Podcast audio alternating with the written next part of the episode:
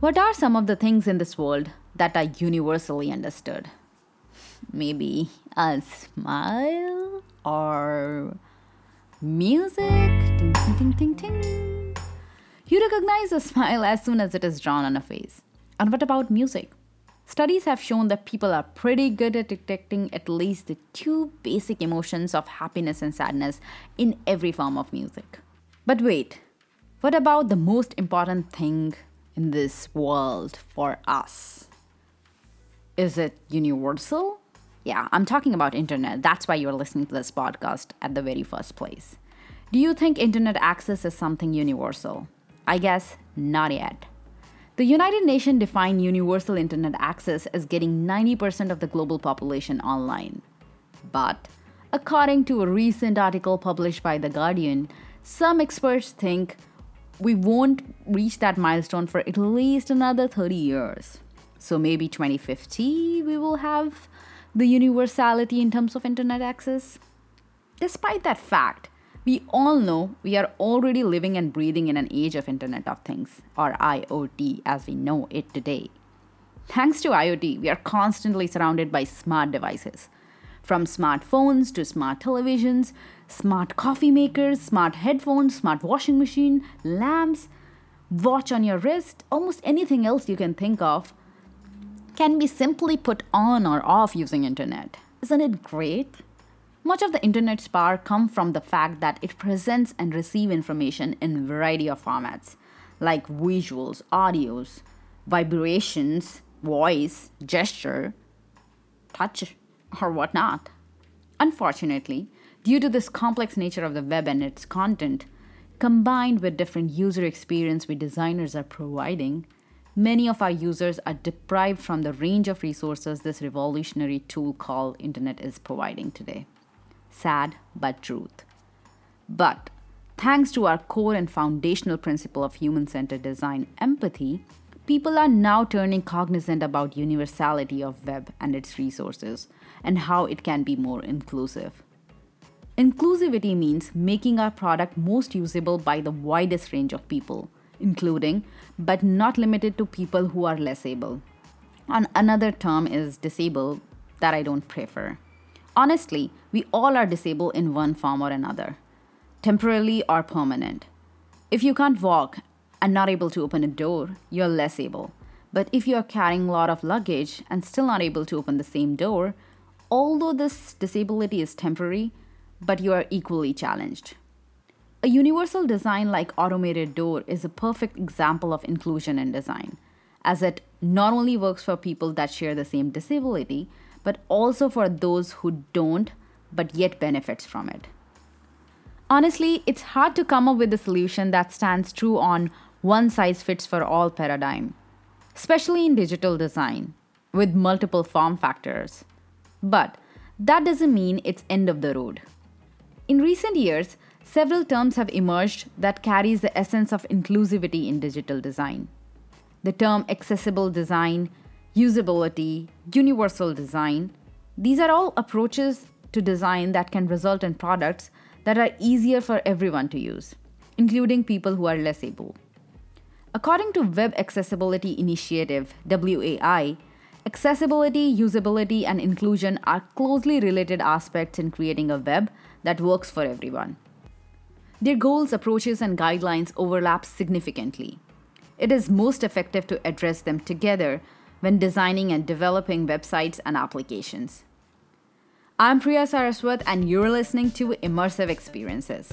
And in today's episode, we'll talk about these three concepts of accessibility, usability, and universal design, which are all part of inclusivity in design, and how crucial they are in designing products and services. We'll discuss some of the guiding principle in use and why we are still miles away in creating experiences that are more universal.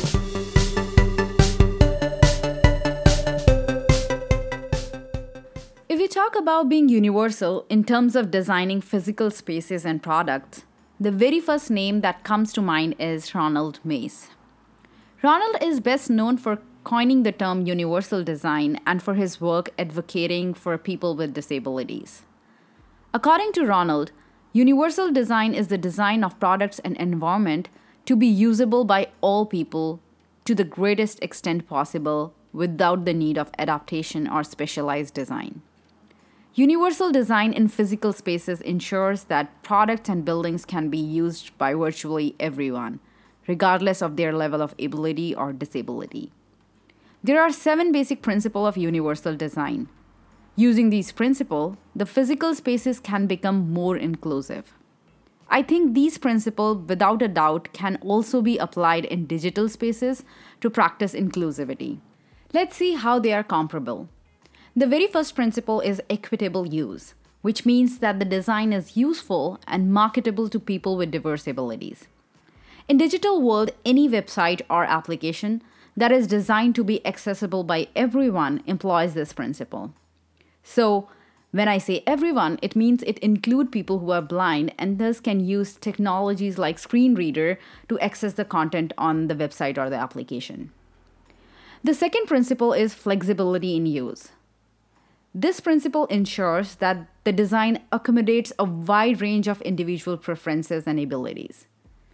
If you've ever been to a museum that allows its visitor to pick between reading and listening to find out the contents on display, this is what flexibility in use looks like. This is a perfect example of a universal design that take in consideration the abilities of different type of users and their needs. The third principle is something that we UX designer talk on a regular basis and also one of my favorite topic, which is design being simple and intuitive. Yes, we need to make our designs easy to understand regardless of users' experience, knowledge, language, skills, or even the concentration level. And technically, every design should be simple and intuitive to use for people coming from different walks of life. The fourth principle in the list of universal design principles is perceptible information. What it is. Perceptible information means that the design should communicate necessary information effectively to the users. And it should be regardless of the ambient conditions or even user sensory abilities. If you've ever been to a noisy place like a restaurant or a sports bar and you're trying to watch a game on the television, but you're not able to hear what the commentator is saying, and then your attention quickly goes to the black subtitles at the bottom. This is what exactly what the perceptible information is all about. You're giving people accessibility to the information even when they are temporarily disabled. The fifth and sixth principle in the list talks about another crucial aspect of designing spaces and even products and services in digital space, which is tolerance for error and low physical effort.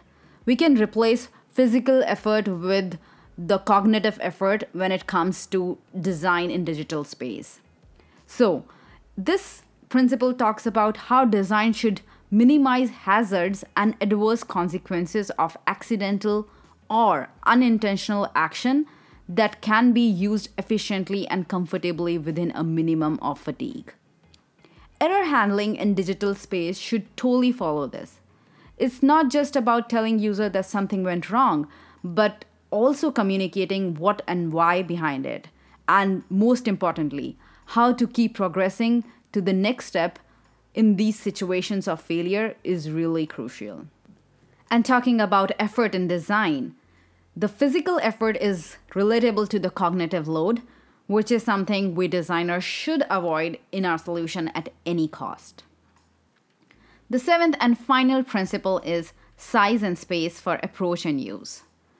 This one is really interesting because they talk about the appropriateness of the size and space for approach, reach, manipulation and use regardless of user's body size, posture or mobility. Has anyone ever told you that you have small hand and that is the reason why you're not able to access that back button on far right of your mobile screen? Yeah, I've been to that place. And this is what exactly the seventh and final principle talk about. The size and space for approach and use. And we have to be mindful of the context and physical abilities of the people who are using it in order to make it universally acceptable. I'm actually glad that we have these universal design principles to look up to so that we are not ending up creating these designs which are not universally accepted, rather used by a handful of people that we consider normal.